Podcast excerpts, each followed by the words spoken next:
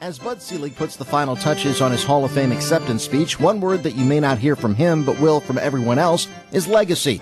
If you ask Selig what he's most proud of, it's the successful five year fight that he waged to bring Major League Baseball back to Milwaukee. Those five and a half years of trying to get a team were really lonely I'd go to major league meetings, generally by myself. Nobody would talk to, uh, to us. They didn't want to come back to Milwaukee. We got passed over in expansion twice. But just eight days before the 1970 season began, not through expansion, but rather bankruptcy, the Seattle Pilots were awarded to Selig and his investors. But as Selig's stewardship of the Brewers continued, there was one inescapable truth.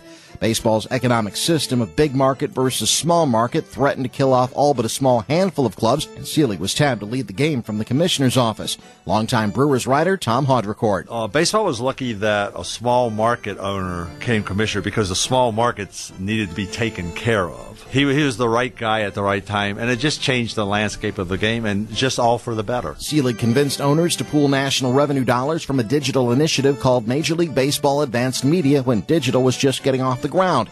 He got owners to agree to a luxury tax. And closer to home, he had maybe an even bigger fight on his hands, trying to convince lawmakers that a public investment in a modern stadium was a necessity to keeping what he had fought so hard to get back in his hometown. Those guys up in Madison fought him hand and fist and everything else, but he, he prevailed. Bud's job was to sell this place and sell it to the state, sell it to the people in Milwaukee.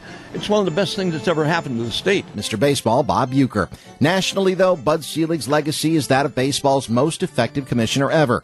Revenue sharing, labor peace, interleague play, two tiers of expansion, playoff expansion in the wild card, sports toughest drug testing program. But still, at his core, he's just the kid from the north side that got to bring baseball back to his hometown. Whatever else has happened to me in, in the last 45 years, this will always be my proudest accomplishment. Doug Russell, WTMJ Sports.